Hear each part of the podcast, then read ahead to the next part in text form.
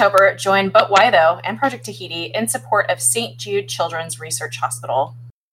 St. Jude is committed to transforming cancer care with the goal of curing at least 60% of children worldwide with six of the most common cancers by 2030. And with your support, you can help St. Jude stay true to this life saving mission by finding cures and saving children. Donate to support the treatment of childhood cancer around the world at stjude.org slash but why though. Again, that's stjude.org slash but why though.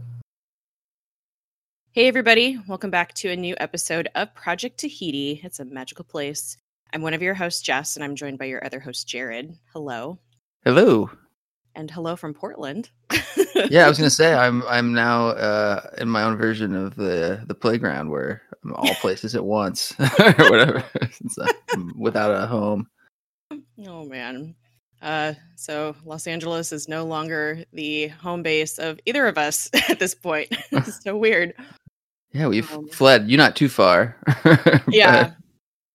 Just from one end of the fault line to the other. But, um yeah, I don't know. I was talking about someone with earthquake. Some I was talking to someone about earthquakes this morning, and now I'm like that. That the fact that I am still on the Newport Inglewood fault line is is very much present in my mind right now.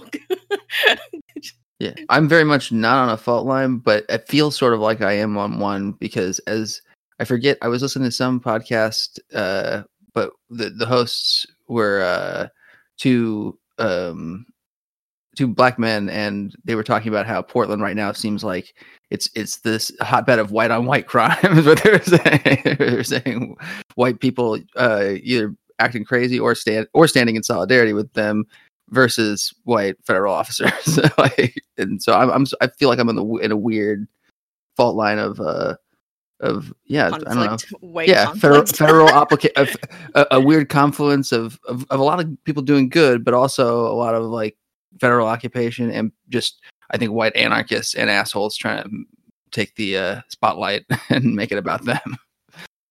But my friend's works downtown, and she has she sees it all. Like, and she works in a coffee shop that's like at the you know the first floor of an apartment building, and so these poor residents are just like, yeah, all night, just gas, tear gas, and and sh- you know shooting rubber bullets and all kinds of things. It's just great. Yep and it's also suspicious the way way it works like it, it makes me feel like I, I never I don't know I never dismissed it but I never really, like thought about it or bought into it or like looked into like stuff where they you know would say that the feds would send in agitators or whatnot but at this point with the way the timing is or just or their choices you know if yeah. even if it is just a crazy anarchist who's not part of the black lives matters mo- movement that goes in and does the the crazy thing right in front of them they don't go arrest those guys if they're all around there tear gassing you know peaceful protesters why is someone able to climb over the fence and set fire inside the house, the courthouse or whatever? yeah. like, like, like, like, couldn't you just be focusing on that guy instead of all the peaceful people who are just proving how hypocritical you are every second you're doing this shit. Like, I don't know. It's it's insane. But hope, or thankfully, they did pull out the federal presence here. But I know that they've gone to other places, so it's not like it's any. It's not like it's actually an improvement. It's just a different different cities getting the hammer at the second. So. Yep. Chicago's next, right? By the time this comes out, who knows yeah. what, what will have happened. yeah, they, he's threatened Chicago, Albuquerque, anywhere where people are speaking out. and which yeah. is pretty much everywhere still. Also true. Yeah. So, also true. Uh, I know that they're threatening to go back into Seattle and yeah, and they've already had some people going there. So yeah. Hopefully it's not like completely falling apart by the time this episode gets out. I know. I know. um before we get started with the episode we have two people we need to talk about yes. that have been garbage that we have praised in the past well one of them is eh, mostly garbage. The other one is I don't I don't know victim of circumstance I guess. But yes, garbage. Yeah, also so, made a poor choice at the very least. yeah. So Jeph Loeb, someone that we have talked about extensively on this podcast about how we were kind of disappointed that he's being pushed out because you know under his helm there's been a lot of good diversity and inclusion. Uh, uh, I think we have decided that all happened despite him instead yeah. of because of him because he's garbage.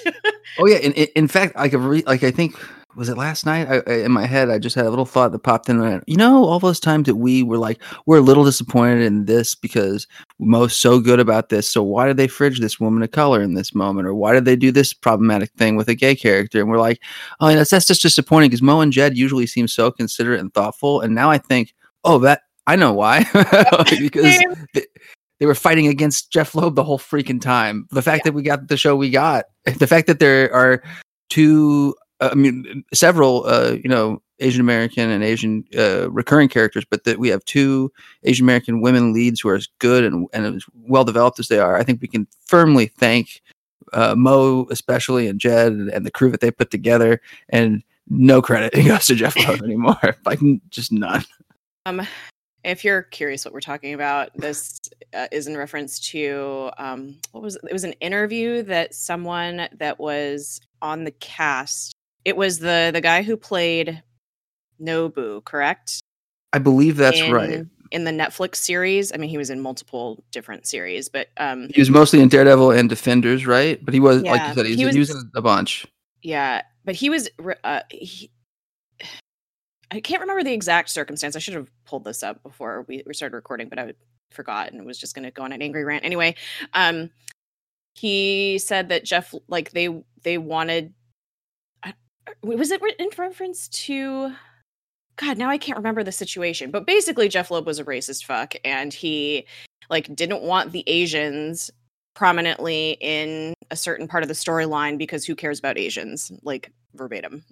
Here, here it is. Uh, it was there were several storylines that the creators on Daredevil wanted to revisit, and including that was a, uh, like really developing a bunch of these characters from the hand, including yeah, Madame Gao and, and, and Madame Gao, and he made extremely racist comments and just super dismissive, like just saying that no one has any interest in this, so we're not going to do it. And it, but saying it in a super super racist way, but I don't really want to repeat. Yeah. And yeah. Um, and then they um didn't get invited to like the premiere or something like, right? Yeah, they didn't invite him. Yeah. Those two actors, Madame Gao and Nobu. And then um I guess he like stopped an Asian lead from being cast as Iron Fist as well. Yeah. Um, so when you when you put those things him. together, it's like yeah. Uh it was the character who played uh or the the, the actor who played Nobu uh is Peter Shinkoda. Yeah.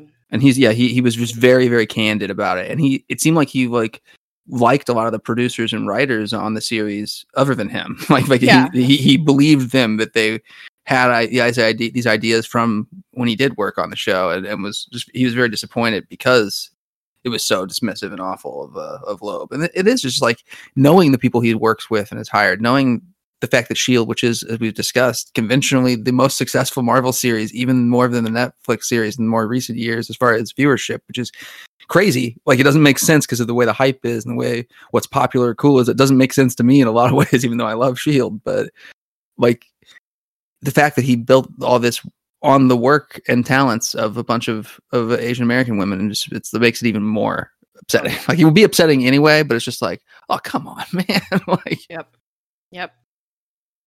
Yeah. Oh, so yeah, fuck Jeph Loeb. Good riddance.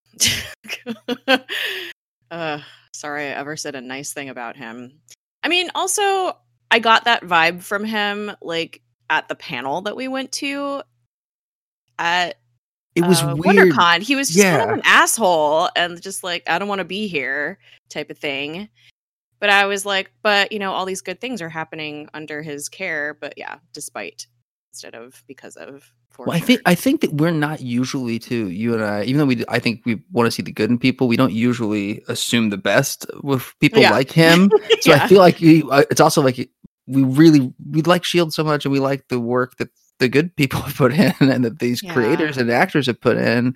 Like it just sucks because so much of it are people who are you know not behind the scenes or who are behind the scenes like either way in front of the camera either like so much of this show and it seems like you know the MCU that it's connected to they're if, even if they're not good they're like on an upward arc you know they're trying yeah. to be better and then you find out this guy who is like an older white dude you know got his start writing screen screenplays in the early 80s so it's like he's been it doing this sense. shit for for almost Yeah. 40 years. Yeah, it's like it's uh, the least surprising thing, but it doesn't make it good at all or or okay at all. Like it's definitely upsetting. It sucks that I guess it doesn't seem like it's getting as much attention I think as it would because it's all shows that are over already, Mhm. but it still sucks.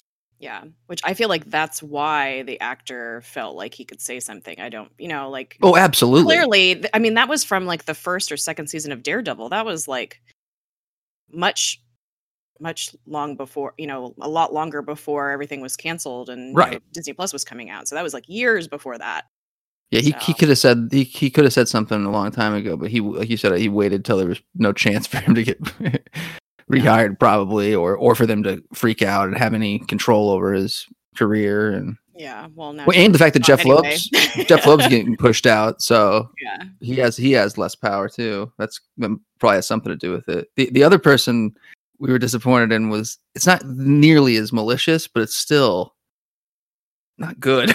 Yeah. The, yeah uh, it's the the kid that played uh robbie's little brother which gabe yeah, um, uh, Lorenzo James Henry. yeah uh i just kind of assumed he was latino he's italian what the fuck It's So- just it's just like the woman who was in the uh, second and third season of uh Supergirl. She's her. I, I think she's the sister of the of the model Adriana Mello. Is that right? No, that's not it. I can't remember the name, but it's some it's some woman who has an Italian name that sounds vaguely Latinx who Yeah. pretends to be a Latina, and she's done it in like at least three shows. She has played a, uh, a Mexican or a Puerto Rican woman, or and it's just like, what the hell, guys? like, Yeah. stop! An Italian with a tan is not a Mexican. Like, yeah not flat. close and and it is like that stuff's coming out now more and more. It's it's weird. It's a weird side effect, and it sucks because it's like I've talked to a lot of people who are like, we don't care about the blackface episode of Golden Girls. We want you to change actual policies and to make and to make new things. Like, like even on the Hollywood side, even on the the what what can Hollywood do because they can't change you know the laws or whatever, but they can stop hiring racist assholes, stop you know marginalizing everyone but white voices. Like I don't know. They could not cast you know they could actually properly cast people. And it's like I, I don't feel like this is really the kid's fault but also he in his you know he could have said no this is not i i don't fit this role. I am not chicano. Like so but also that's like that's on the casting directors and the producers for like Well- green lighting that too. And it sucks because it's like okay gabriel luna was cast and i'm sure he was like what the fuck? Like why are you casting this kid as my brother? Like he is not connected to this i don't know this heritage at all. You know like it's it's so lame. And all, part of is. wonders if they cast him because Gabe was supposed to be like the smart one and he was you know he was supposed to be like going places and stuff and so i'm like mm, is there a little bit of racism there Oh God, that makes it even worse. See, I was thinking honestly that it was just laziness because he was in the Fear the Walking Dead as the the biracial, I think, Mexican American son, of course and I think they were just like, "Oh, who's the best Mexican teenager kid in it? Oh, oh, the one that was on The Walking Dead who isn't actually a Mexican yeah well that makes sense that they would assume that he is Yeah, Um, uh, uh, this this might not even be because of Jeph Loeb's racism or the casting director's racism. But we know they're capable of that because we talked before about how the guy from uh who played Sunil Bakshi is like super Greek. like I think both his parents are Greek American. Yeah. It's like he. not south asian at Yeah. all yeah But I mean, And also, how many Greek roles? Like, like you said, it's hard to blame actors because, like, how many how many roles for a Greek character are there? I mean, I know we, it's not it's not a person of color, but at the same time, it's like unless you're in uh, the my big, fat Greek wedding sequel or whatever, like like that's not a whole They lot of specifically. they could have cast that character as uh, that actor as Ward. You know what I mean? Like Ward didn't have to be like your typical white dude. Like Oh, absolutely. have like racially ambiguous looking white people. Like- oh yeah, Ab- absolutely. And he and like if they really like that actor, then why couldn't they change the script to make him, you know, instead of Sunil Bakshi, why can't they make him somebody Cassavetes or or Yeah. Kalkanides or some some clearly Greek name? Like Yeah. like what's the harm in that? It's not like it's something like, oh well, we really need this propagandist to be South Asian for some Right. reason. Because if that's the case, then it is super racist. yeah, it's it's just a weird choice. And um when I said that thing about, you know, Gabe, being the the actor who played Gabe, I didn't mean that as like overtly like looking at that character like, well, he's smart, so we can't cast a proper Latino. I feel like that's a part of like internalized racism that pops out where it's like innate. It's like, oh, well, we want to cast a more white looking character for that role. We don't want him to look too Mexican. You know what I Well, mean? abs- like, absolutely. Like, like I'm sure, like how colorism comes into play when when you know it's been pointed out that a lot of roles for for black women come to women with with a much lighter con- uh, complexion in Hollywood, and like I'm sure that there's a good section of openly racist casting directors and like you say who just don't even realize that it's like that there's these weird societal cues and and biases. Because it's in all of us you know we grew up in a white supremacist system so it's not it's not a, it's not a lot of people's fault you know if it, Yeah. it's if it's in there. You just have to but the responsibility there is to acknowledge it and actively be you know do something differently to break that cycle. And so i think that's where uh, people have failed massively here. Yes because well usually people don't do it at all internally and like without without something happening or someone from the outside like awakening them to it. And then even still for the most part i think people react really defensively instead of instead of accepting it and saying oh wait that's true. Why do i why did i think that? Why did i feel that way? And like we just need to be cool with not being done yet. None of us are done with who we are until you're Mhm. dead you know? So like just keep evolving and yeah i don't know. It'd be boring if everyone was perfect already or just who they were either either one of those things. And It's- is it really shitty that we have to like interrogate racism? Yes but it's much worse for all the people who are victims of racism yeah yeah. And it sucks because then you like like i said i mean you second guess everything every choice because you're like okay like why are they making this decision about who they're casting for this person why did they write this storyline for this character is it because it was like already planned like did they cast that person because they have a certain image of what that type of character would look like and it's racist you know it's just like it sucks and, Well, and it, it make, makes me think about all sorts of stuff with, with context now, knowing about Jeph Loeb. Like Oh you'd mentioned God, yes. before with the origins of, of Hive. I remember you mentioning before that, you know, the Inhuman that was that, that they had uh, in the one like ancient Inhuman origin Yeah. thing. It, it- they specifically cast uh, a person of color, uh, you know, have them dressed in like tribal, you know, yeah, stuff. Like like indigenous but it's supposed to be you know a caveman or whatever and it's like that's Yep. the way they do like and i i get i get that it's probably not anything conscious but still you know those choices that the casting directors and with the costuming people made like it's just so tropey and like and cliche and unintentionally i think probably racist but still super colonial and racist it's like oh this is what an uncivilized person looks like or a pr- or, or pre person like like that's just gross like because Yeah. because people are still in indigenous cultures like not nearly as great a number but the, the like those cultures do still exist like not Yeah. not untouched by modern society because they do still exist but like but Yeah. not not a part of it you know a, a, a part from us. And like i think that it's just such such ignorance to pretend that like oh that's that's a thing that used to exist because we're Yeah. not around it at all.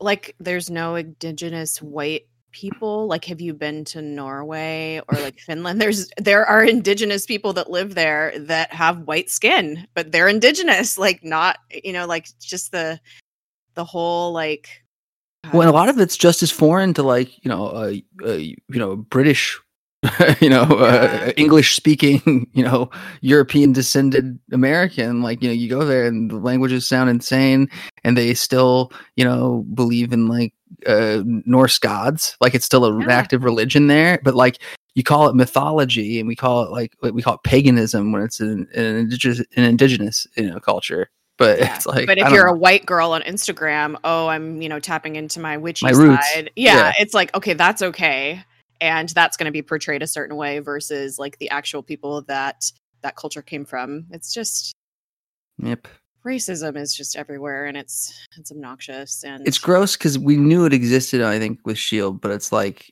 we thought that the people making it were not actively a part of it and it sucks to know someone who had so much power is yeah.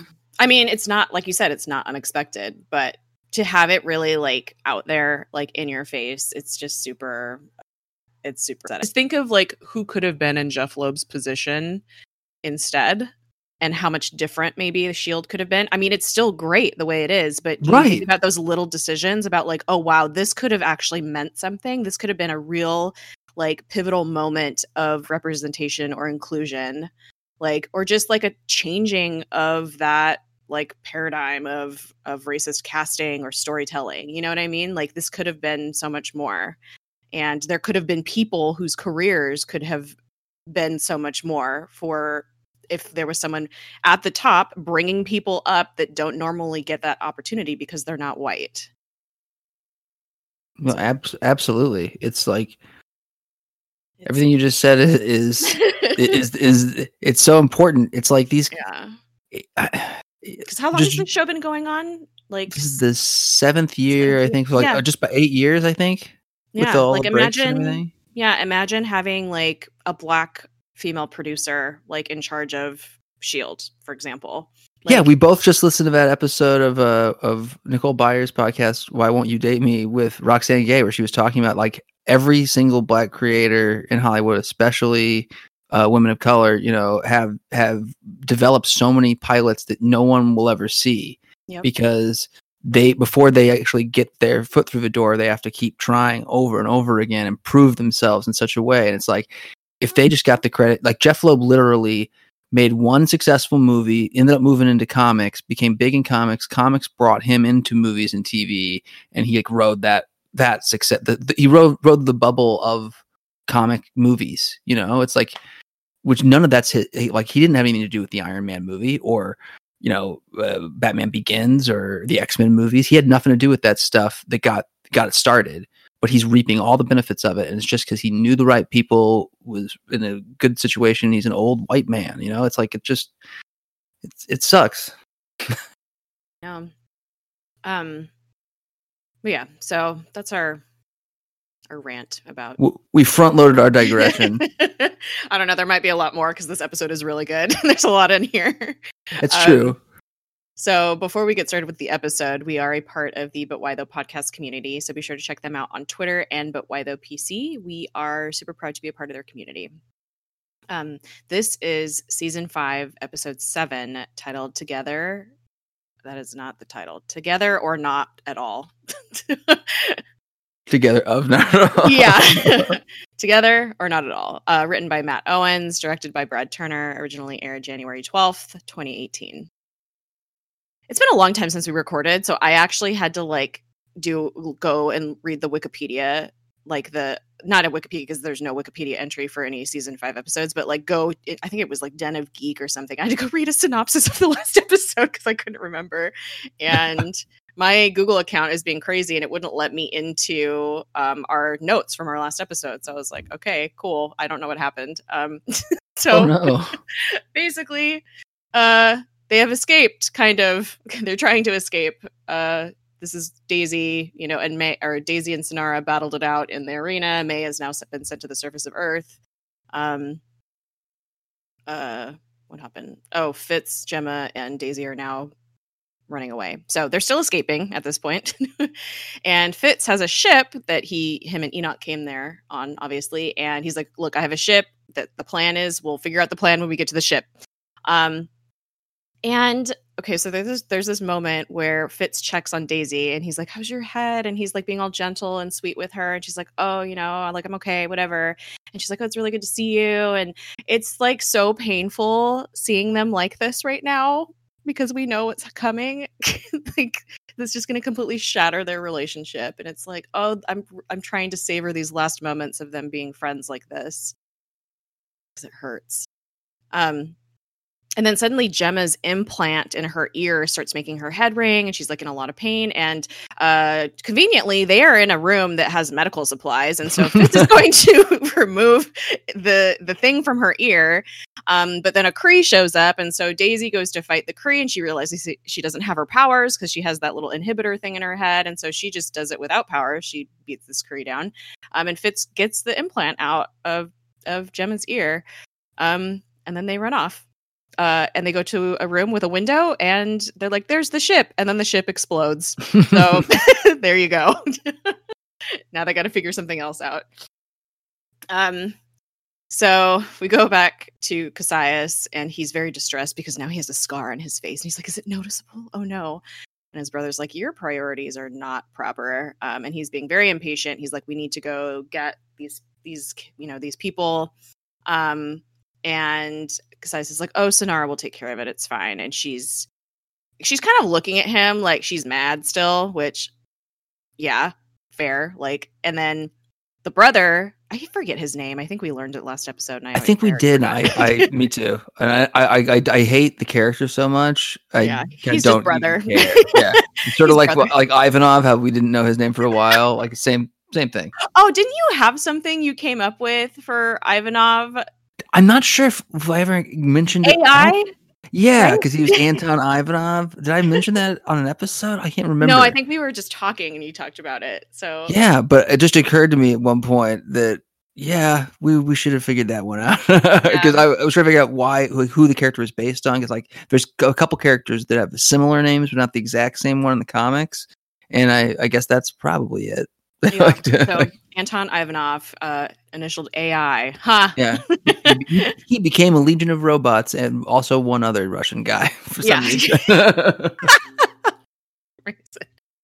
oh, I feel like there's a lot of for some reason in this episode too. But anyway, so brother brother Kree wants his own men to to hunt and kill uh, the rest of the team and then take Daisy. And he's going to use human weapons because he's like, oh, you know, we find it entertaining to uh, use these primitive weapons against their own people or whatever, or something. Gross. Which again, like super like imperialistic, like oh, looking, yeah. looking down on other societies, like just super.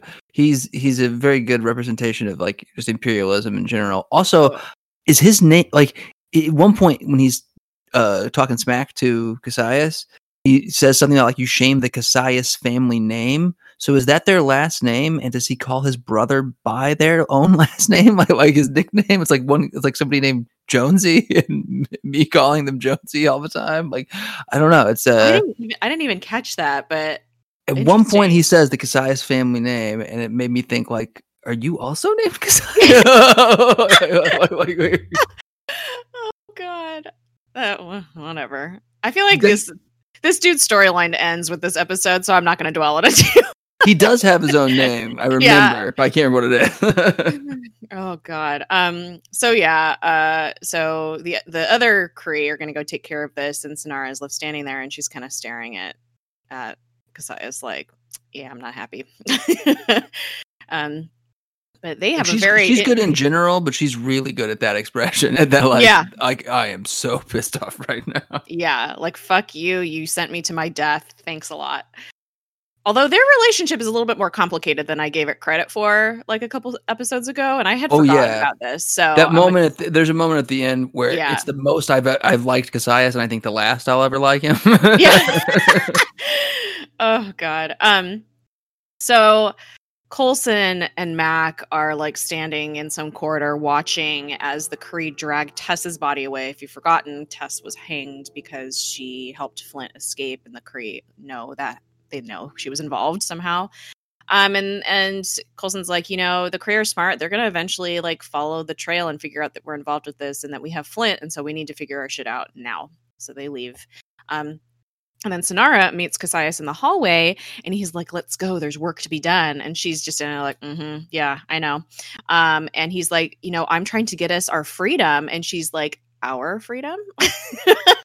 um, and he basically like tries to flatter her and appeal to her like sense of, you know, the bigger picture and begs her to help him. And she's like, you're begging. And he's he's like, you know, we just have to play the game. I just need to keep my brother entertained and happy. And you um, get inside Daisy's head and figure out where she would go next. And you find her. And God, so weird.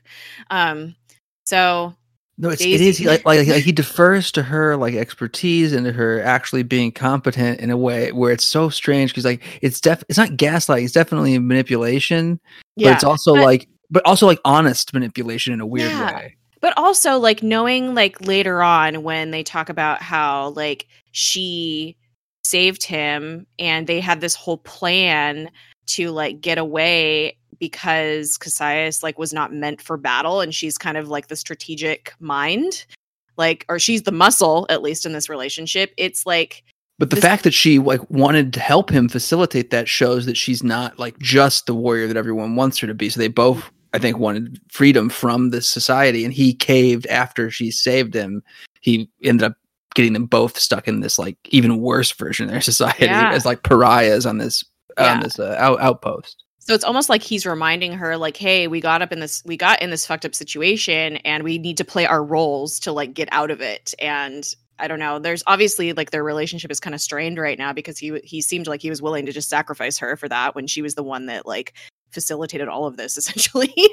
And you do like like I honestly do believe him when he says that he had faith in her abilities, but at the same time, it's like you get you can't do that without someone's consent or talking to him about it first without it being you're willing to sacrifice them. You know, Yeah. like you're putting them in that danger either way. yeah. Yep. Agreed. Um so uh where am I at? Mm, oh, so Daisy, Jemma, and Fitz go into this elevator and they're like going somewhere. And then brother the brothers Kree uh stop he like disables the elevator and he's he's on to where they are. Um, but they're like, okay, we gotta get out of here. So they escaped through the top of the elevator, the little escape hatch thing. Um Meanwhile, while all of this is going on, May is on the surface of the Earth and she's running away from those alien things. The ver, what are those? What are they called again? Ver- or something. Yeah, I don't whatever. Um, and roaches they call them. the roaches, yeah. And a roach starts like hunting her, and she's saved by Enoch, and he's been pursuing her, and he's like, "This is the third roach." He says the proper name, but th- that I've killed in pursuit of you.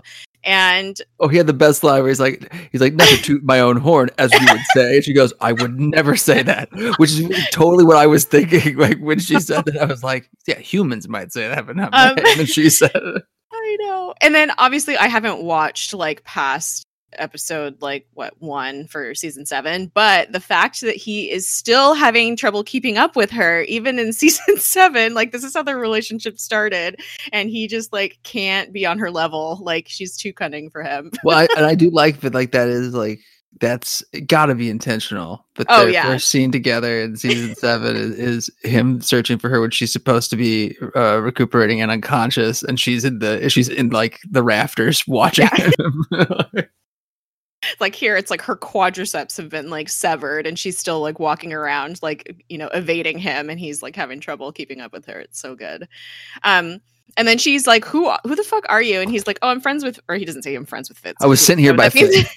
i was sent here by fitz and she's like i thought fitz was done with robots and he has his line of i'm not a robot i'm a sentient Chronicom.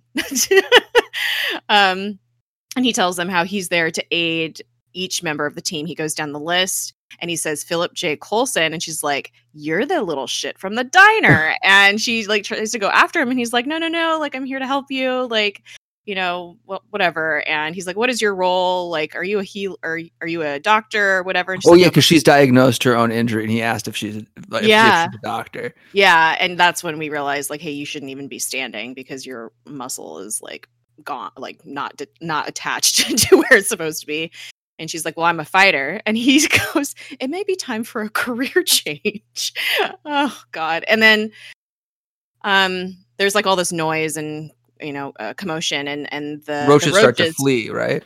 yeah, and they're afraid of something, and he's like, "Oh, they're afraid of the gravity storm, but they are able to ride the gravity storms." Um, and she's like, "Well, what do we do?" And so they, before I, I, I don't even remember the end of the conversation, but Enoch gets hooked by someone and gets dragged away by this chain, and then May starts to float in the air because the gravity is like going crazy, and then she also gets hooked. And It was it was a good it was a good moment. Uh, Enoch was was like going through it in his head, like verbalizing, and he was like, "Well, like they're not afraid of me, and they're not afraid of the gravity storm because they can ride that." He's like, "What are they afraid of?" And then he gets hooked by whatever, by Yeah. whatever grabs them, and like yeah, there it we was go. a very effective, like not horror movie, but like sci-fi thriller kind of moment. Like, like this, this, this, this episode goes through a lot of stuff. Like it has really great character moments, like between several characters, but also some good action and some good like suspenseful stuff. It's uh, they pack a lot in in this Yeah. one. They really do. Um, so the brothers Kree dude finds the humans that are like carting fruit around. He asks Daisy where Daisy is. He's like, Where's the destroyer? And he's like, I don't know. And so he slices his throat. And I feel like okay, this is not your best man that you've sent out because he's just asking random humans where Daisy is and is like, they'll know where she is. Like, or, and if they don't, I'll just kill them. It's like, you're going to end up killing everybody on this base. But whatever. His, his hunting skills are not the best. Um, so he, he sees that the elevator hatch is open though. And so he's like, oh, they went this way. So Kree or not, interesting interesting writing for these characters. It's just like, eh, whatever. They don't matter. I'll just give them this lazy, this lazy plot. Um, meanwhile, uh, Coulson and Yo-Yo and Mac are, and, and Flint are trying to figure out what to do. They're like, okay, we need to like find the rest of the team. Like, how are we going to do that? And Flint and, and like the three adults are talking, and Flint is like, wait, where's Tess? And he keeps asking it, and they're just like not hearing him. And he finally yells, where's Tess? And they all just get silent. And then Mac is like, I'm sorry and Flint walks away. Tess was like his only family. And Mac is like, or Yo Yo goes to talk. She like moves to go talk to him. And Mac is like, no, I got this. And he's going to go talk to him because he's the best dad ever. And he needs to go dad Flint. when they both like are very protective of him already. I think Yo Yo yeah. because he's a young and human and just got his powers. And Mac because, like you say, like he's got the best like paternal instincts in the world. Yeah. And I think also like because it's so soon after him losing hope for the second time, he, especially in this episode, episode, he is obviously reeling from that, and he, some of his choices that he makes are very much based off of that loss. I think, and this is one of them. I agree. He wants to protect and help this kid because he, you know, has lost his own. Um, so Cassius and, and his brother are chatting about human weapons, and Cassius is like desperately trying to find something that they have a common interest in. He's like, "Oh, these these knives or these guns. That seems like something you would like that we're both interested in." And and Cassius's brother is just like, "You're a disgrace." Blah blah blah. And then we find out the backstory of why Cassius is here um, so the story is that Cassius ran from battle. Uh, his two best warriors were slain right before him, and Sinara saved his life. And so, because they he did not die with honor, uh, they were exiled. The two of them were exiled. When this is uh, where we get a hint of something that comes up later in the season, where his brother says, "You should have drank the odium yeah. and you know jumped into battle like like any good Kree would." Like like basically saying, like you, even when you knew you were going to die, you should have roided up and become super strong and tried to die imp- you know imp- fight impotently and die you know pointlessly for to preserve our family's honor basically. Yeah. Yeah. Um and then Cassius is just giving excuses like well i would you know this and this and this and it's like he just has survival instincts, dude. Like, yeah, really, it's like his excuse. His excuse is, "I'm smarter than this backwards ass society." like, I didn't want to die, so I didn't. You know, I feel yeah. like there's something there. yeah, I, I, saw that I didn't have to for any reason, and chose not to. Oh. Um, so Daisy, Jemma, and Fitz are in this room that have like a ton of pipes, and they're like, you know, they're kind of like talking through like what's going on, and they realize this is like the life support system hub and then Fitz goes and opens this window, and he's like, "Oh no, I think I know how they're getting the uh, artificial gravity in the station. It's gravitonium. it's like just in these tubes, like floating around." Mm, which call like, back to like what first season? Yeah, yeah, season one with Ian Quinn, uh, who is the who should be the brother of that's right. Brian Quinn. Is that what? That's. I think that's what was decided because he got the same letters as Ian. Uh, who, yeah, played, played from, by Hilo. Yeah. what is his name? Tamo Pennicott. Yeah. Man, that was so Love long ago. Almost. Um, yeah. Like what? Like almost hundred episodes ago. Yeah. This is our ninety eighth. Man. Um. So. uh and in this moment, the Kree catches up to them and he starts shooting at them with a machine gun, and a bullet ricochets off of some pipes and gets Fitz in the gut. And he's like, I could either play with you or you could surrender and come with me. And so they fake surrender, and then Daisy goes after him. Uh, and you know, there's there's some combat there, and and Fitz and Jemma are able to escape. Um, and then Daisy does something, so there's a bunch of steam, and he can't see, and so she's she she runs after them and escapes as well. And they go into this room and Deke is hiding in the shadows with his mask, and she's like, Daisy's like, you, and um, she is so mad. She like starts hitting him and like pushes him up against some pipes, and is like, what the fuck? And he's like, well, you know, he tries to he tries to um he's not the smartest guy sometimes. He tries to like proclaim his innocence and how he actually wants to help him for the by the fact that he escaped the room that Coulson welded him into. And Daisy is like, that does not make me feel better that Coulson locked you in your room and you escaped it because he clearly thought that you should not be a part of this situation. Um, but he's like, no, I'm here. I'm Team Shield. Like, and it's funny because like Jemma and Fitz, this is the first time they've met him, right? Jemma didn't know him before. Or? I think so. Maybe no, because Jemma Jemma did uh, in the first episode, right? Because like before she got taken by uh, Cassius's people, before she fixed the guy who was hurt, uh, they'd all encounter. I thought they'd all encountered him, but I but can't Fit. I can't Fit- know for sure, but Fitz is not because Yeah, he he's like- met him at all. he's like, "Hey, you dude, like grandpa." but yeah, it's just like, oh, th- this is the first time that the three of them are all together. Well, and Um, he doesn't know. I think they have met, but I think he doesn't know Daisy's name or anything like that yet. Like I think I think that they've just barely, if they've met, they've barely uh, encountered each other. Yeah, because Jemma like got captured, like I think in episode like one or two. Yeah, she got captured early on. Yeah, I'm trying to remember like the circumstance. Yeah, because they all like. I think May was the one that was the only one that was separated from everybody else. Like the rest of them were all together. Anyway, whatever. Um, yeah, because Mac and Days and and Jemma were talking about magic, so they were all together. they were fighting about how they got there by magic. Um, so anyway, Deke has a plan, and he's gonna help. He's gonna help them, and so they run away.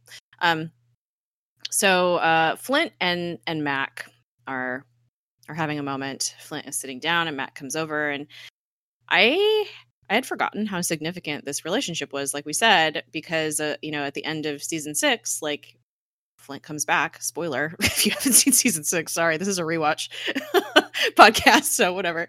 Um, and I was like, oh, like that's really cool. And then like when we saw like Flint, you know, get his powers and how Yo-Yo and him were were kind of interacting, and I was like, oh, now it makes sense like why he was the one to come back. But now it's like, oh, I had forgotten that Mac and Flint are having a moment as well. And he's like, you know, I'm not here to tell you anything you don't already know. I'm just here if you need me, which is like the sweetest thing. And Flint wants to go turn himself in. He's like, I want, you know, like it's because of me. They're after me. Like my friends are, you know, people are going to get hurt. And just as he's about to answer, I think Max is like, no, don't go anywhere or whatever. He's like, there's a banging on the door. Well, and and like he also talks about like uh, Mac like imparts on him that like because he has these abilities, like he can use them to help to to help save people's lives and help Yeah. stop people from being hurt. And like you said, like he wants to take respons. Once he says that, like he's like, I'm going to take responsibility for what I, what I've caused. And like they, they have a re- they have a really great relationship right there. It's like Mac, Yeah. like you said, is the best dad in the world in the notes, and like like and he is, and he he wants to i think be there for this kid and it's cool because in a lot of situations like this i think in in film or television there's like some growing pains or period. And i mean it happens both ways in real life where the, you know a kid will push back and not accept that help but i like that he's not that kid. He's not a little punk kid who's acting out because his parents don't understand. He has no parents. He wants someone to look out for him and he just lost the only person who was who was also a peer but was the only person who had his back. I guess well, they apply to that he had a relationship with Virgil. So the one adult Yeah. and his one peer are both gone in like a period of two days. Like I, I, I love that. Like he open, he, he like accepts Mac's uh, offer of help and, and a compassion and mentorship, like with open arms. Like he like Yeah. listens to him immediately uh, and trusts him. And I like a part of that. I think is the strength of both Henry Simmons' acting and the and the development of Mac's character, just because you believe that I, I believe that a kid would be would would feel that way, would open up to him because he would engender that sort of like feeling of safety or that feeling of being comfortable. Yeah, yeah, I think so. And I think, like you said, like this is a very harsh world, and like Flint has nobody. And I think the fact that like Mac came over there just to be a sort of a, a sense of comfort to him, like a like that gave him permission to just let go and like lean on him in that moment. And then like you know Mac gives him very good advice, like you need you know you could you need to use your powers to protect people, and he kind of takes that too far, um, but also not. Um, Yeah, I, Before- I, have, I have mixed feelings about it for sure. I, I- I Yeah. I'm, I'm okay with it. yeah. Um, so before they're able to finish their conversation, there's a banging on the door, and Max like, "Stay here. I'm gonna go check this out." And so like, you know, Coulson and and and Yo-Yo and Mac are like kind of inching towards the door, and they have Coulson has his gun, but it's Daisy, and they're like, "Oh, thank God!" And now everybody's back together, yay! And Coulson and Max see Fitz, and Mac is like Turbo, and it's so cute. And they're like, "How did you get here?" And he's like, "I took the long way." Um, and then Deke pops in, and everybody's like, "Oh, you!" And everybody's just like silent. And and Deke is like, "Yeah, I, you know, I, I found a way out. Like, whatever." Um, and then Mac is like, "Okay, we gotta, we gotta, you know, I gotta tell Flint. We gotta figure out what we're doing." And then he goes over to find that Flint is gone, and um he is going to go turn himself into the Kree and he's okay so this gave me big like Luke from Return of the Jedi feels when he's walking into Jabba's palace Because he's Like- got like not a poncho thing, like a space poncho. It's cool. Yeah. So he has his but it looks up. like yeah, it looks like Yeah. Luke in his outfit. Yeah, he has his hood up and he's walking up to the Kree, and the Kree's like, "Do you have information about the Inhuman?" And he like pulls the hood back, and he's like, "I am the Inhuman," or whatever. and um, he's like, "I'm here." You know, uh, I'm not going to let any more people die. And the there's another Kree there that's like searching his pockets, and he finds a bunch of rocks, and then Flint turns the rocks into this like like bullet projectile looking thing and shoots it through the Kree's body and he is now dead. Um and then the other Kree's like, "Whoa, what the fuck?" And Sinara shows up and knocks Flint out and she's like, "We're going to use him as bait." Meanwhile, Daisy, Mac, and Coulson are watching the whole thing and they're like, oh, assessing the situation strategically. Strategically, she's like, "Okay, what are his powers? He can move rocks. Okay, cool. And what do we have?" She's like, "I don't have my powers." And Coulson's like, "Yeah, well, we have a gun." Um, and so Daisy walks out and she's like, "No, no, no, don't hurt him. Like, I'm here. Like, just take me instead. Leave him." And Sinara's like, "Oh, I'll take you both." And then Coulson shoots Sinara with the gun, and Mac hits the other Kree over the head with this like gas canister, and uh, he pulls out like a, a machine gun and like starts shooting around. And I just feel like shooting guns on a, ba- a space station is a really bad idea. Well, no, Um, and it's like it- I also feel like that's maybe why they didn't use guns with bullets. Usually, it's like this is such weird plot convenience stuff Yeah, because it's because Cassius' stupid brothers like use their own weapons against them. Yeah. yeah, didn't use that before, right? Sinara just used her ball things, and they yeah, and other guys had like knives or something, right? and they had like stunning weapons. I think like like they like hit him with batons and knock him out. Uh, like and they could just hit buttons that would affect their metrics. Don't they all have metrics? But Oh, except except one or somebody. I don't, I, I can't remember. But like th- they should be able to do that. yeah, Daisy's the only- only one without a metric. Yeah, why so- can't they just? This is stupid. Nobody is thinking this through. They're all just like in this like crazy like savagery, you know, whatever. I do think it works story wise though to illustrate that his brother is like is, is a bro douchey asshole. Yeah, Yeah. he's like, oh, warrior, why didn't you suicide yourself like a cool guy? Like- Or like, why would you? Why would you use this this uh, convenient technology to incapacitate our enemies? like, we need to kill them and in you know and uh in a hot blooded way. he, So he wants to make it more like Rambo. yeah, exactly. Um so also so they everybody just goes back to that room that was uh Grill's like factory place. And I'm like how have n- how has nobody figured out that this is where they're hiding? Cuz aren't like a ton of people supposed to be working there? And somehow they have just barricaded themselves in this room and there's nobody else in there. Like did people just show up to work and be like oh work's closed. Guess I can't work. Like I don't understand but anyway more co- more weird plot things Yeah, that does feel really weird. well, like I don't know. And so it's, the the- it's like their version of the, it's the this season's version of the playground. I know, it- it's- nobody knows where this room is, or that Don't anybody's in this room. it's got a bar on top. yeah, good lord. Um, so they finally decide that they're going to go to the surface, and they're all kind of all arguing, like, how are they going to do that? And Flint throws a big rock over at the door, and he's like, "Okay, stop arguing. We need to work together and figure out what's happening."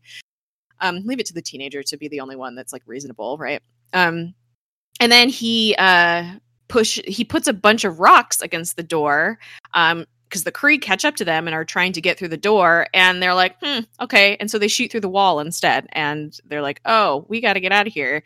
And Mac is upset with Flint because he like left. He's like, "Why would you do that?" And Flint is like, "You told me to use my powers for good, and they're after me." And Daisy's like, "Well, they're after me too." And Jemma's like, "Yeah, me too." And Fitz is like, "Yeah, me too."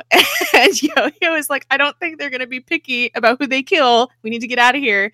And Coulson's like, "Okay." This room is full of secret agents, scientists, and superheroes. One of you give me something.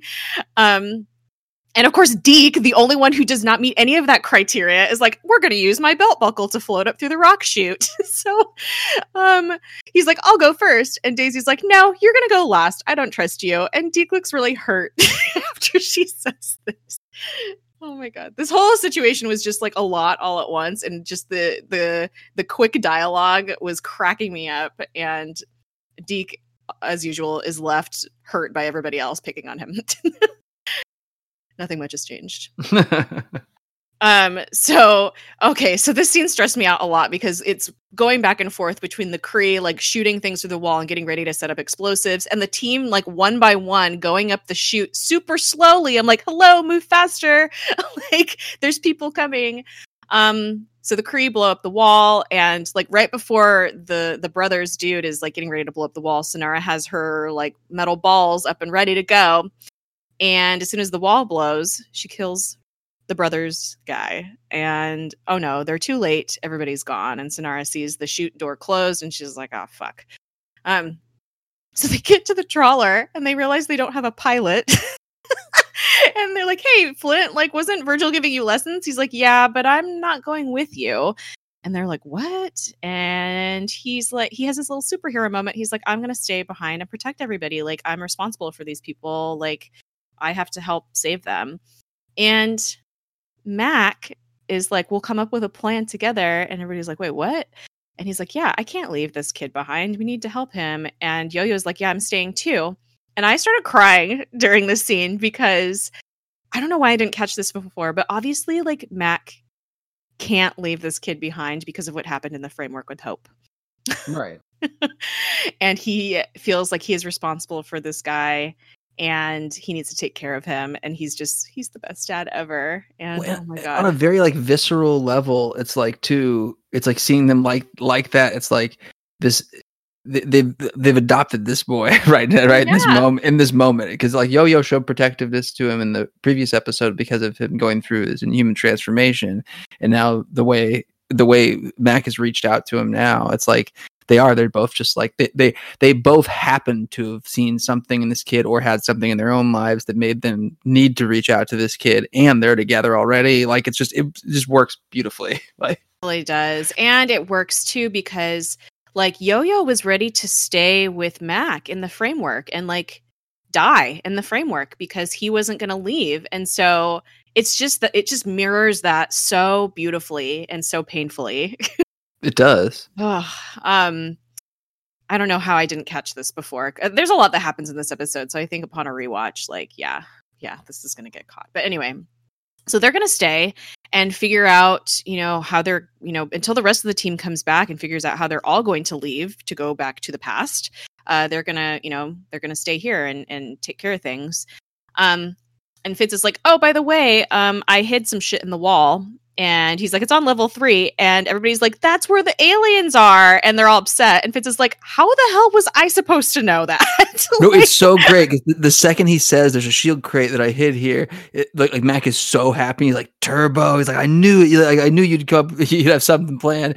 And then, and then they say it's on level three. They're like, you mean the one that's filled with bloodthirsty aliens that want to eat people? And he's like, I feel like I'm not getting credit that I deserve. like, how could I possibly know that? I traveled through time and space. Like, we're not focusing on that part enough. Well, and he had the foresight to leave them the weapons, but like he didn't know which which floor would be infested by the aliens he didn't know existed. Like, like just Fitz his exasperation in that moment. He's like, "How? Okay." Like he just like stops and is like, "That's right. that's the moment where they re- where we really lose Fitz. That's why he's able to go so so bad later on uh, an experiment on on uh, Daisy is because right in that moment they didn't give him the credit. they gave him shit for that felt like he wasn't appreciated.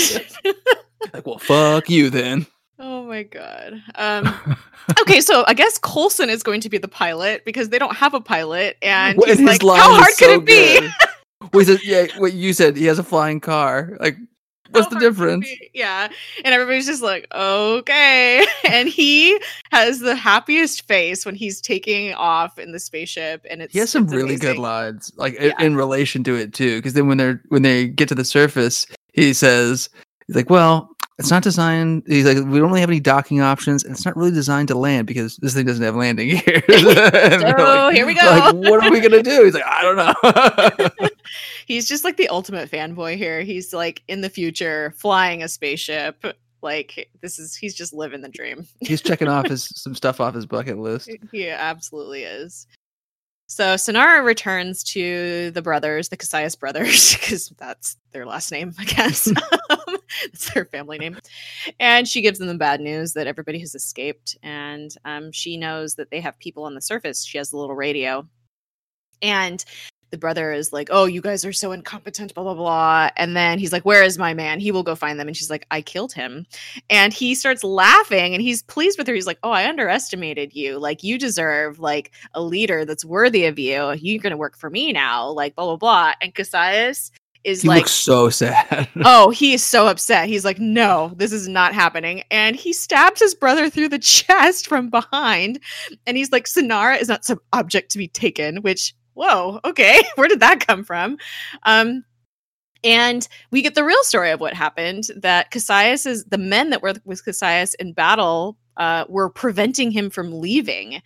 Um, and so Sinara killed them because she had the foresight to see that he was not meant for the battlefield, that he was meant for different things and she could be the she could be his warrior and he could focus on other things.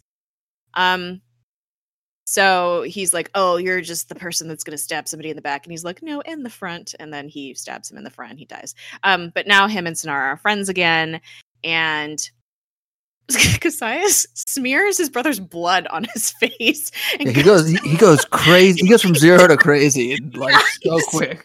and he goes and he starts holding her hand and he's just like okay now the plan is that we're going to quote avenge my brother and then bring the destroyer of worlds to my father and our plan will be complete and so now they're back to they're in it together again they you know they're they're ready to go Well, and it seems like his plan is like now they have a ticket to legitimately be free and create society because he'll be so impressive. They'll just give him the power to do whatever the fuck he wants, and he won't be beholden to their stupid "you got to die for your family" bullshit. yeah oh god Which yeah it, it- it's so weird. Because, like I said, like this was this was the only moment I think for the rest of this half of the season that I even do like him. But when you see that he stands up for Sinara, and and you do see that like he owes her and he respects the fuck out of her. Like she is Yeah. not a servant to him. Like like and even the way it, it, it, it legitimizes when it, that scene before it seemed when it almost seemed like he was like approaching gaslighting or whatever when he's unintentionally manipulating her but Yeah. also being honest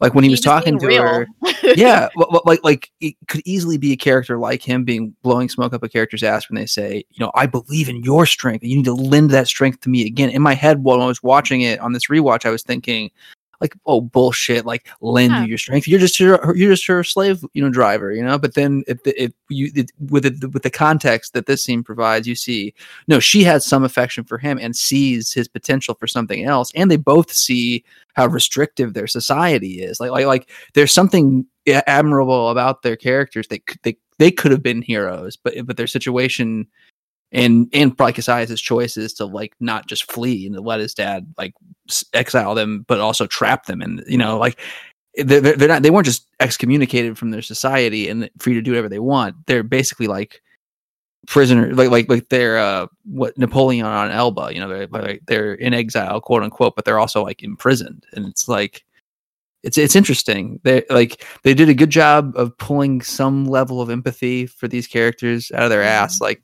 six episodes in Like, Yeah, and it's interesting because like I'm just kind of thinking back and like it it sucks because Sinara has that very stoic Asian like warrior thing going on, which is like a, a horrible trope. But um she doesn't like they like obviously are close enough that they have a way of communicating non-verbally. And it like this like the revelation of like what their relationship actually is is fascinating like because of like everything that we've seen between them and it's like yeah he asks her to do things but he never like orders her to do things if you think about it. It's always like, "Can you do this?" and she's like just walks away and does it. You know what I mean? Like it's a very I don't know. I wish I would have no- remembered this before because I would have paid more attention, I think, to like how they interacted, but I I never I it was never now that I think about it, like they never had that dynamic of he was just the sovereign leader and she was just his general. Like it No, was, and I th- and I they think were be- equals the whole time. I think because of the way he treats Jemma in particular, we're so we were so ready to see the creepiness in him. Yeah, we, we didn't notice that part. I, I, I think, and, and, you know, for having forgotten uh, some Yeah. of the, some of these big revelations, and uh, like props to the actor, you know, uh, to who who uh is is playing Sinara because she does such an incredible job. Like you said, it's it's kind of a unfortunate because it's such a tropey, stereotypical thing, but like she does a good job of showing, I think, some great emotional depth in the in these scenes in this episode and in the last scene right before Cassius kills his brother. I thought she was going to, not remembering how it was going to go, because I think some of her her uh, facial and eye acting in particular, like even though she's very like stone faced, like you could see her almost like looking at Cassius and like saying something like, and I, I, I feel like it was like, I see what you're doing instead of I'll take him out. It's like, yeah. good. I'm glad you're finally stepping up almost or Yeah. whatever. But it's very, it's just really great acting and good acting from the guy who plays Cassius, whose name escapes me at the moment. But, but Yeah. both, both that, that, that pair have done a really good job and they do a really good job together. Yeah. And uh, you know what? Now that I'm thinking about it, it makes sense that she would be so hurt by him basically letting Cassius's brother force her to be in the pit with Daisy. Cause it's like she wasn't allowed to make that decision. But also, I feel like she understands that Cassius was forced into that situation and he wasn't, he didn't get the chance to get her consent. He was just like, you have to do this. And she's like, cool. Like, thought we were in this together. And so, like, I feel like she was ready to go with his brother and saw that Cassius was reacting poorly to it and was like, oh, hell no. it was like, okay, now here's your chance to prove that like, Exactly. I do mean something to you and you weren't just choosing for me.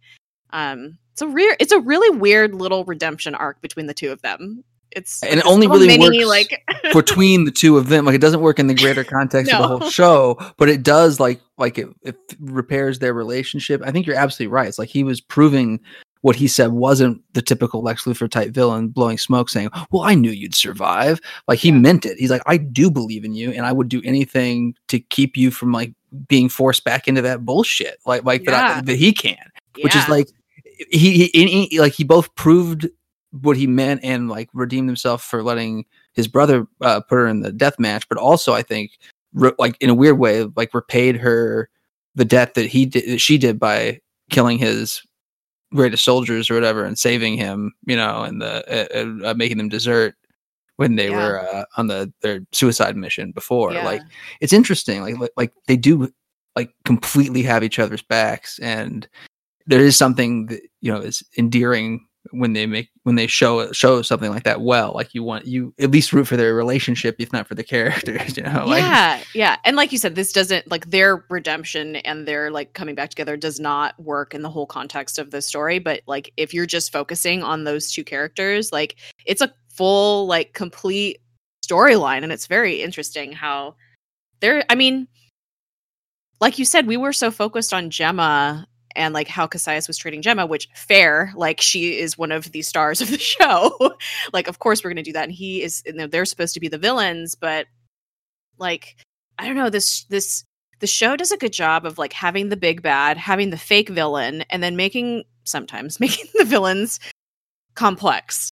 I think. yes even even people who who do do really bad things like Jiaying or or Cassius I think like you you understand where they're coming from on some level and they're, they they couldn't be more different characters whereas like Yeah. one is a character who has this great privilege and then when it didn't work out for him anymore at you know grew a spine or whatever but the, and this other character was just destroyed by the hatred and awfulness of men of Yeah, men I think Eli. Morrow too is like in that boat. I think.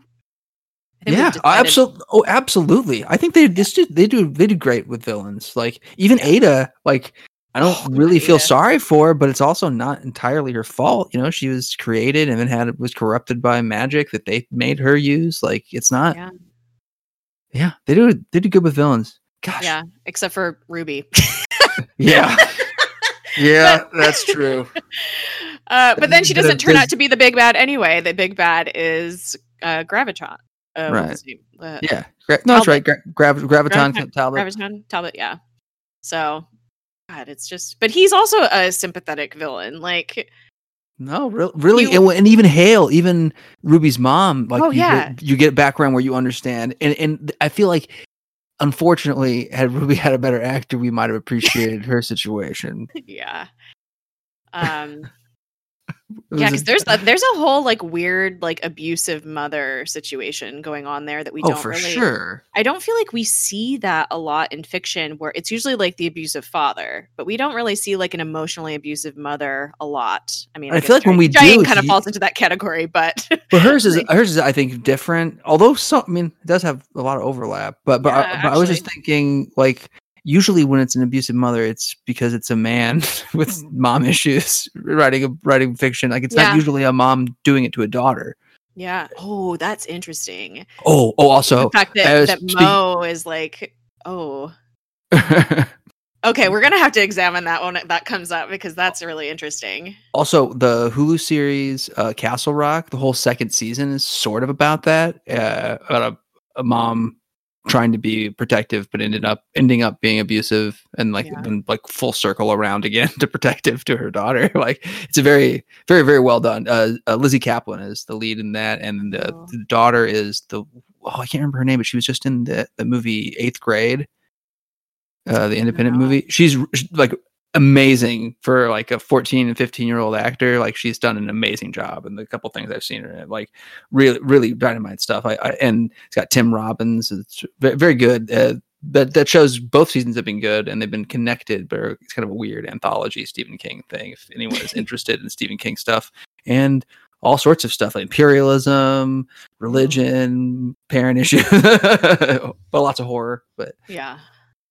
That's interesting. All right. I made a note to talk about Jiaying and Daisy and Hale and Ruby, and then that Mo is the one that's writing this or that's helming this. Yeah, because that Mo is has a daughter. maybe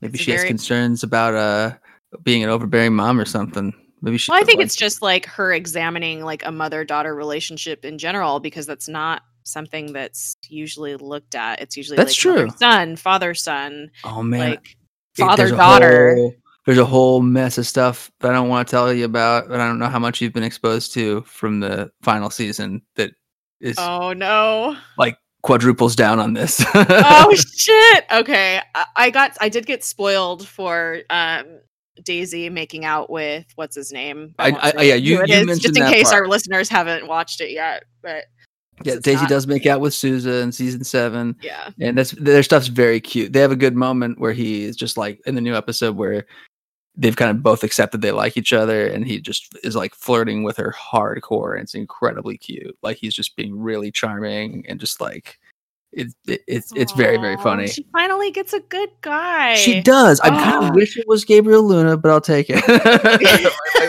I'll take Enver Go- Gojak. He's good. I like that guy. Already. um Or Gokaj. I don't know how to spell his last name. Enver is his first name. good actor. he's a very good actor um also, props to him for not Americanizing his name because a lot of Yes. people would, a lot of people would have. where is he from I, do you know that the I want to say? Croatia, but I'm not hundred percent sure. Something gonna like look it up now. yeah do you while i finish out this episode because we have like a couple scenes left um so fitz and jemma are sitting in the back of the trawler like buckled in trying to have some alone time. And as soon as fitz is like it's really nice to have some alone time coulson being the really bad pilot he is like crashes into something and they their alone time is interrupted. And so they are going down. We don't see them land but clearly they're going to land poorly because there's no landing gear. And then uh may wakes up in the Zephyr and Enoch is there and she's like she sees the shield logo on the wall and she's like we're in the Zephyr and then people come out and Enoch is like you know we were saved by these people and the, the you know the people that come out are masked and then an old woman walks forward and she goes up to May and she's like it's so good to see you or something whatever she says and then she's holding the Robin. So it's Robin as an old woman. Now I remember how we got here. Remember we were confused like did that happen in a third timeline? Like it's all here. But I'm still confused about where Yo Yo comes in. Oh shit! Yeah, that's right. That's the one part. But but but this is it, and it made me really happy because I'm like, at least we weren't totally crazy. yeah. Oh, but also like her, Robin and May had a relationship in that other timeline, like where the Right. Earth was destroyed and they survived, right? Because that's why Robin knows her. right. She raised her, So and I can think Robin I think see multiple timelines? yes, I think she can see all the different futures. Oh God, she's like Doctor Strange, but it's worse. And I, and I looked it up, and I, I looked it up, and um, Enver is uh, first generation American, but his father is um Albanian refugee. oh, interesting. Yeah, but so he and all, all he has two brothers, and they all have uh, Albanian names, and he- yeah, he has an identical twin brother, which I didn't know. Oh, very interesting. All right. Well, that's the episode. We see Robin. Robin and May are back together. It's a very Sinara, it's and Cassius have made up. Dude, it's such a good moment. I I'm really excited to I okay, so I fully thought when this episode started because I didn't remember shit obviously. Um that this was them this was like the season the mid-season finale or whatever, pretty much. Like I was like maybe they have one more episode. But and it's only episode 7 and I'm like, "Oh shit, like so much more has to happen." And then this Yeah, happened. I was like, like, "Oh yeah, there's a couple more episodes I think we have like three or four more. Yeah. Yeah. Oh man. Oof. God, this I didn't like remember really loving this season to be honest, like cuz I think I was so hyped for us covering season 4. I was just like that's like you know, the I mean it still is like peak the peak of Shield, I think, but this season is really good and it's oh, as usual very well done and like everything ties together and the emotional beats are there the relationships are great the characters are you know developing wonderfully the- as you- and, and the little sadly- things that, and the little things that don't make sense to us i think are so much smaller. Like before it was like the entire motivation of ivanov kind of pulled out of his ass and this time it's oh why are they using guns? Probably because it's cheaper because we already have the props but either way whatever it's happening you know yeah and also hey maybe the brother is like this weird like sadistic uh like savage dude so that's his yeah it's some way to some way to make it make a reason for them not to just use their metrics and Yeah. have this episode be over and not the heroes not be able to get out you know? Yeah. like oh very good episode. Absolutely like quite quite good. And i'm proud of us like considering uh we did a, like a 22 minute diversion of Peyton on jeph loeb to start.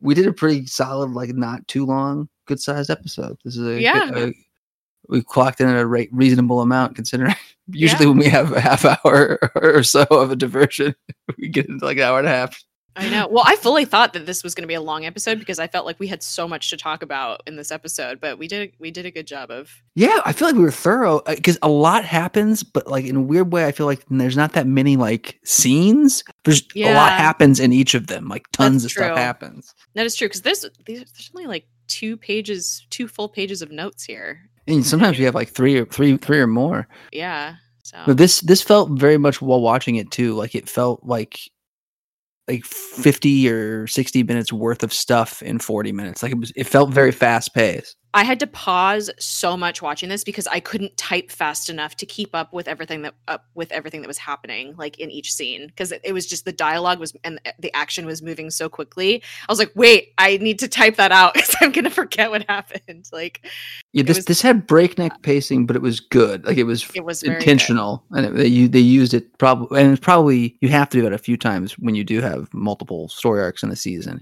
And this one has only like two, I guess, not three like the previous one, but still a lot. Yeah. I don't even remember where we go from here. Like what happens. yeah, I, Um, I like again. I'm just trying to. Fi- I'm just trying to. I think you're absolutely right. It's they're from this timeline, but that that's what we haven't realized, and what the characters don't really accept for a while in a weird way. But our Shield members that we're following aren't from this timeline. Fitz is the only person native to this timeline. They're from a different timeline, and the Fitz from native to the, to the that we're that we like, they end up going getting from the Yeah. in the next Yeah. season. But that is why Yo Yo and Ro- uh, and, and and Robin's memories of May exist because they're from their own timeline. They're from the the one we're in in the future because this is a timeline that, that they avert.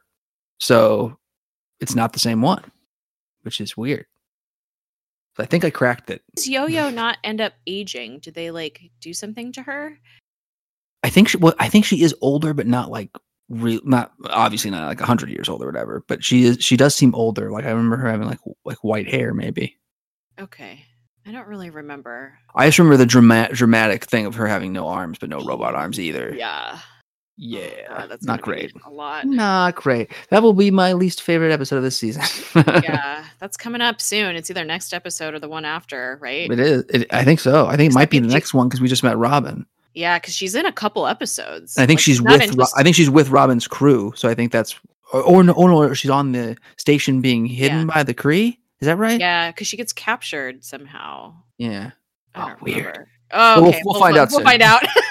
we're gonna listen to this and be like, okay, we were like trying to figure this out, and we're literally covering it like next episode, but whatever. All right, let's end here. Where can Good people call. find you? um, I've not been online in a long time, but I'm occasionally online and online to post this on Twitter at, at uh, I Snow Nothing. I'll I'll be back eventually. I've just, as you mentioned at the top of the episode, I moved, and uh, yeah, it's the world's falling apart, and I moved, so it's hard, hard to be online right now. Feel that. I just started a new job and it's been rough. Um, you can find me at Space Jess with four S's in the Jess. You can find this podcast at Project Tahiti on Twitter. Not that we've been posting a ton because, you know, life. Um, and um, you can listen to us on all the things. Uh, if you're a browser listener, you should go on But Why the Podcast or yeah, But Why the Podcast.com because we do have embeds there. Thank you all so much for listening to Project Tahiti. It's a magical place. Catch you later. Bye.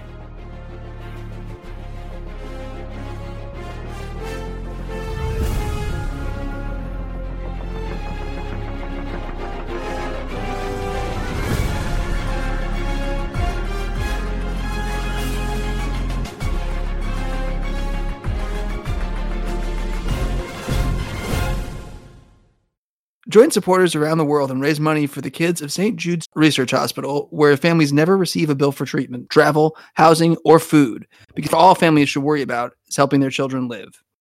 Each year, approximately 16,000 children and teens in the U.S. are diagnosed with cancer. One in five of these children won't survive. St. Jude won't stop until no child dies from cancer. It is estimated that more than 400,000 children worldwide develop cancer each year, and nearly half of them are never diagnosed. St. Jude won't stop until no child dies from cancer. Donate today at stjude.org slash but why though to join the fight to cure childhood cancer. Again, that's stjude.org slash but why though to donate now.